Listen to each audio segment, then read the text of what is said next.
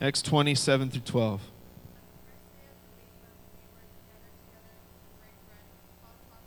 Okay, cool. Interesting story. There's a lot of stuff here worth noting. Let's go over some things. First of all, they did not meet on the Sabbath, which is Saturday. Believe it or not, the Sabbath is Saturday. It's the last day of the week, which is Saturday. Okay? And that is the day that God rested, so everyone else kind of rests with him on the Sabbath. Um, they didn't meet on the Sabbath, they met on the first day of the week. They met on Sunday. Why? Excellent question. Thank you for that. It's because Christ rose from the dead on a Sunday. So they started meeting um, on Sundays after Christ rose from the dead on Sundays. Okay. Another thing. They met in the upper room of someone's house. They did not meet in a church building. Church buildings didn't really come on the scene until about the third century. Another thing. Luke tells us that they were meeting for the celebration of the agape feast or the love feast uh, or pretty much just a communal meal. And they also met for that and for a communion of sorts, for the Lord's Supper. So it's kind of like a potluck, and then communion or something would follow the meal. Kind of the opposite of what we're going to do here on Sunday at church. We have communion during the church service, and then afterwards we have a potluck. So that's biblical, yo. Kind of. It's a little backwards, but whatever. So they're in this crowded, dark room, and o- only oil lamps lit this room. Okay, just imagine that. And Paul was up there and he was preaching his sweet little heart out. And he was answering questions until about midnight. So these people were in there for a while. It was late and crowded and dark and nighttime. And then there's this kid, Eutychus, and he was a young man between the ages of like 8 and 14, whatever. And he basically fell asleep and then fell out of a window that he was sitting on, falling three stories to his demise. Maybe he went to this, this window um, just to maybe escape the lamp fumes or to get some fresh air from all the body heat that was probably generated in that building. Um, whatever it is, sleep overcame him and he fell out of a window and died. This obviously disrupted what was going on. Um, people noticed, and so everything kind of stopped.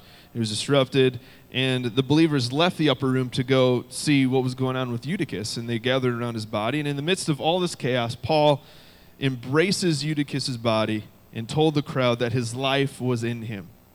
That didn't mean that he was still alive, like he didn't die, he died. And then Paul gave him life again. Paul was saying that even though he died, he restored his life.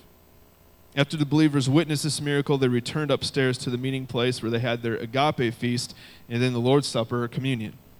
Once believers finished with communion, they went back to the other room and reconvened for Paul uh, so he could teach him some more stuff until morning. Uh, I, I, imagine that after these people saw Paul raise Eutychus from the dead, um, I'm, I'm sure Paul had their undivided attention. And if we look a little bit closer what's going on, we tend to look at the story and we're like, man, that Eutychus kid was a jerk. He did so much wrong. He fell asleep during the sermon. Are you kidding me? That's so rude. But look at this a little closer. So they they just had a long day, okay? Sunday was not like it is today. Sunday now is kind of uh, it's become less than, but it's it's still kind of a day off, and depending on your job and so on. But it's still kind of like a day off. Some bunch of people take off on Sundays.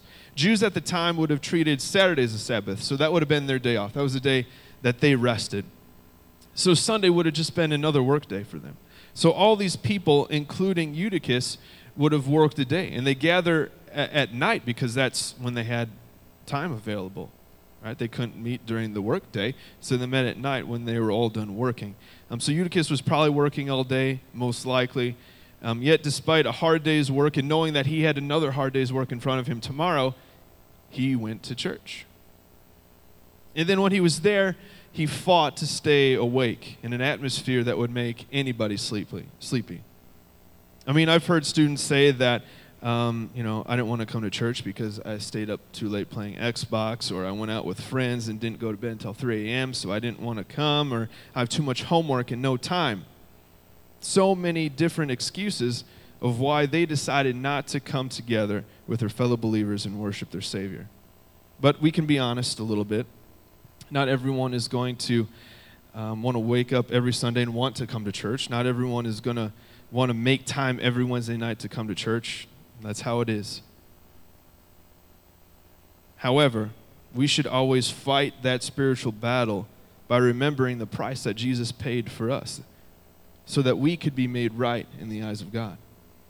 Jesus' love and his sacrifice should help us overcome that temptation to skip church or to skip youth group and motivate us to gather together with our church family, where we can grow in our knowledge and likeness of him as we receive encouragement that comes with being with other believers. So, in a way, we kind of need to strive to be like Eutychus, not to fall asleep and fall out of a window and die, but to make church a weekly habit so that you can get the teaching, you can get preaching, you can get the encouragement that comes with meeting together with other believers, and so that you can continue to become a better committed follower of Jesus. So, moving forward from this point, we need to now look at how we can get the most out of our time at church. So, how can we do that? The first thing that you obviously need to do if you're going to get something out of church is you need to be there. Um, that seems so basic, but yet I feel like we need to talk about it a little bit. Obviously, if you're not at church, you're not going to get anything out of it, right? You're not going to be pushed in your relationship with God at all if you are not meeting together with a group of believers.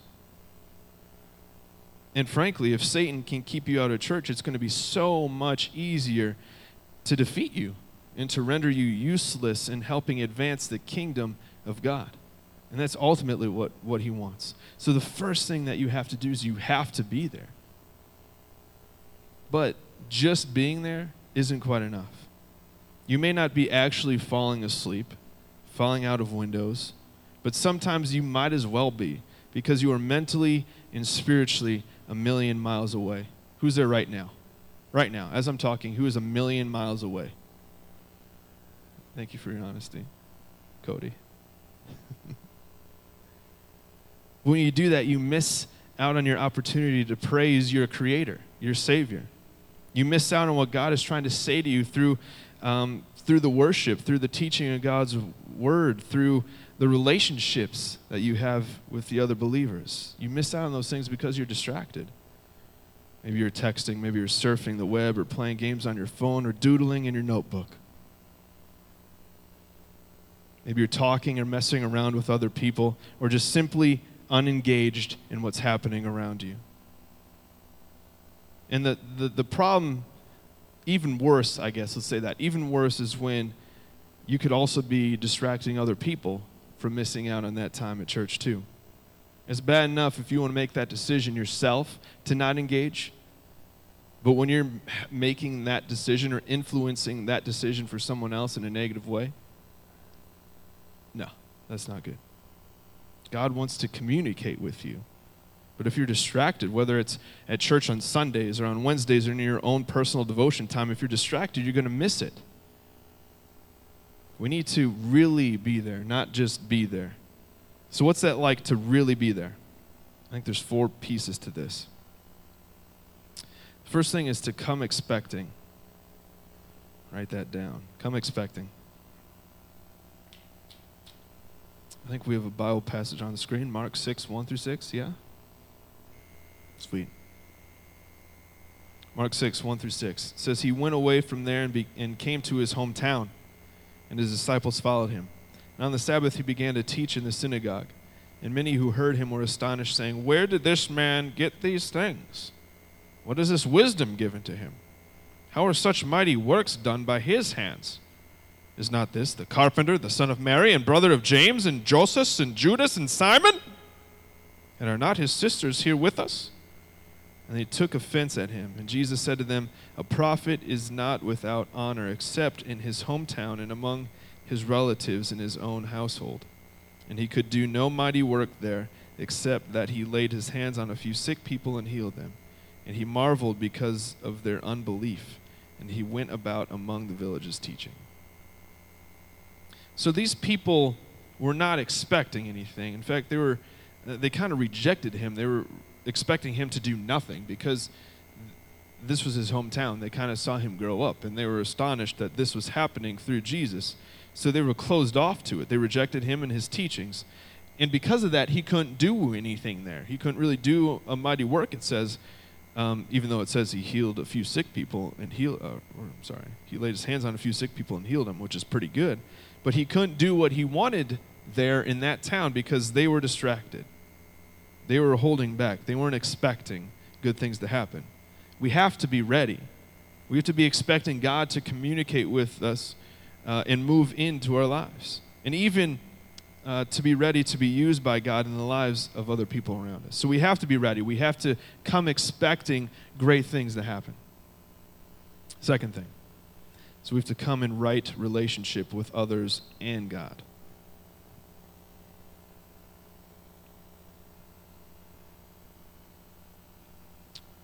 Uh, we're going to look at Matthew 5 23 through 24. You don't have to open there, it should be on the screen. It says, So if you are offering your gift at the altar and there remember that your brother has something against you, leave your gift there before the altar and go. First be reconciled to your brother, and then come and offer your gift. So many times, people hurt our church experience a lot of times we look at who God is and we look at, at who the church is or what the church is based on other people. Um, because other people have hurt us or, or whatever. I mean, if you poll um, people who don't go to church and ask them why they don't, one of the main answers is because uh, Christians are hypocrites, because somebody hurt them or something like that. And that's terrible. First of all, that's terrible that that is happening that people are hurting other people in the church because that's not how the church is. Secondly, it's terrible that people are looking at the people in the church to see who the church is or to see who God is. That's messed up too. But both those things are, are, are bad. But we have to make sure that, that we're cool with other people, especially people in the body of Christ and the church that we go to. Uh, we have to make sure that we view them as important, that we view them as brothers and sisters in Christ. And we have to make sure that we bury any hatchets that need burying. If we're going to do church right, we need to be there for one another. That's a big part of what church is, is to go through life together and to encourage each other and to lift each other up. So we have to make sure everything is good and we have to come in right relationship with others.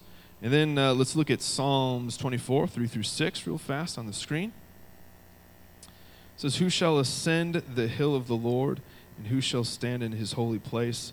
He who has clean hands and a pure heart, who does not lift up his soul to what is false, and does not swear deceitfully, he will receive blessing from the Lord and righteousness from God, uh, from the God of his salvation. Such is the generation of those who seek him, who seek the face, the God of Jacob. So basically, we need to, to come in a right relationship with God. We need to come focused on God.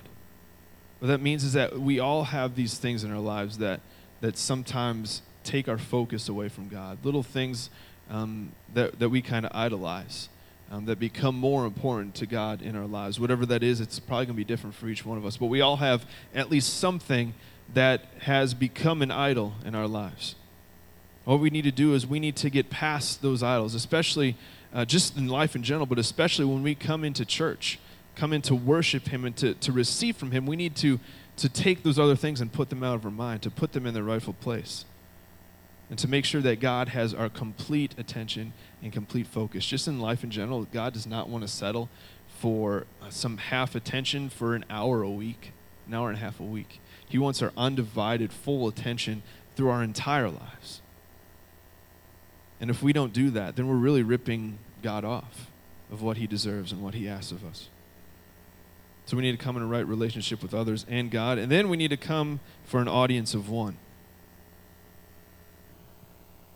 Basically, what this means is that we need to remove all the distractions. Turn your phone off when you come to church, or leave it at home, even better. Sit in a place where you'll be able to concentrate, where you'll be able um, to worship, and to worship as if it was just you and God, not worrying about what anyone else um, thinks of you, regardless of what other people are doing, just focused in on Him. Now, obviously, church is a lot about other people and us encouraging each other and lifting each other up, but it's also about giving God the praise and the, the worship that He deserves and also receiving from Him what He has for you. And we cannot let other people hinder us and dictate our ability to engage in that process. So we have to come for God and just for His attention. And then the last thing is that we need to come prepared. We need to come prepared. Come expecting, come prepared, come ready. Maybe that means being well rested. A lot of times, especially on Sunday mornings, um, I see a lot of people come to church and um, they're either sleeping or dead. And then they wake up, so they're usually sleeping. Or that happens. Sometimes we just have a late night or whatever, wake up early, something happens, and we're just tired. Be well rested. Do what you can. Uh, maybe have some one on one time with God before you go to church. Imagine that craziness. That's why we have refocus from 5:30 to 6 every Wednesday so that you can um, be prepared for what God wants to do in you and through you during youth group. Bring your Bible. That's crazy, right? Bring your Bible, bring a notebook, something to take notes in so that you can engage in what's happening. We need to start viewing Sundays and Wednesday nights as, as like your game day. Like you spend your, your whole week practicing for this, and now you're ready to play. You're ready to engage. You're ready to play your role in church. And we need to come prepared. I think the big problem is that we just kind of see church as, as not a big deal. It's just kind of like an add on thing that we do or something that we check off our list. But honestly, it's a matter of life and death. I, have said this maybe, I think I'm up to a jabillion times. That if you you cannot thrive as a Christian, as a follower of Jesus in the body of Christ, if you are not an active member and participant in the body of Christ, in the church. If you're not surrounding yourself with other people that believe and will encourage and push you to grow, you are going to struggle. You're going to slide backwards. You're going to backslide. You are going to have uh, big problems. If you're not studying the word and if you don't know it, you're going to struggle. Church is such a crucial part of our lives, and without it, you will not be able to succeed as a follower of Jesus. Plain and simple. We need to be learning and pushing ourselves in our biblical knowledge. We need to be praising the creator of the universe and savior of our lives and our eternities. We need to be engaging in the body of Christ and encouraging each other and holding each other accountable. We do all of this in the church. Youth group, Sunday mornings. We, we have the tools that we need to succeed, but we don't always utilize them. We don't always take advantage and engage in it. And we need to squeeze as much as we can out of church. Not just look at it as, I don't know, a waste of time or just something we do or something check off our list or whatever. Let's engage so we can get as much as we can out of church every Wednesday, every Sunday. Come ready and take what you can from it and to pour as much as you can into it. That's the only way you can do it right. Let's pray. Dear God, uh, I'm just, I'm sorry um, for the times that, that I haven't really fully engaged in church. And I know it's hard. I, just me personally, I grew up in the church, and it feels like I was here um, for for most of my life. God, I'm sorry for the times where I just came to to get it done, or because I had to, or for whatever other reason, God, besides engaging in this process and praising your name and and um, just being open to to to receive from you what you have for me. God, we're we're sorry. We're sorry for the times where we do that, where we don't engage, where we're distracted or whatever else. I pray that you would just help us do the things necessary in our lives to eliminate the distractions, to, to come ready, to come prepared, to come expecting things to happen. So many times we come to church and just expect nothing. Man, we need to come ready, come expecting something to happen. Nothing's going to happen if we don't let it. If we don't allow you room to move, you can't. God, so forgive us and help us get to a point where we're just as a youth group and even on Sundays and as individuals where we're just ready. We're expecting you to move in our lives. God, we're ready. We're ready to squeeze everything we can out of our church experience. And we're ready to pour everything that we are into praising you and worshiping you, God, giving you the worship that you deserve. God, I pray you would help us in that. I'm so grateful for this group of students, and I pray that you would just empower them and equip them, Lord, to do amazing things for your kingdom. We love you. In your name we pray.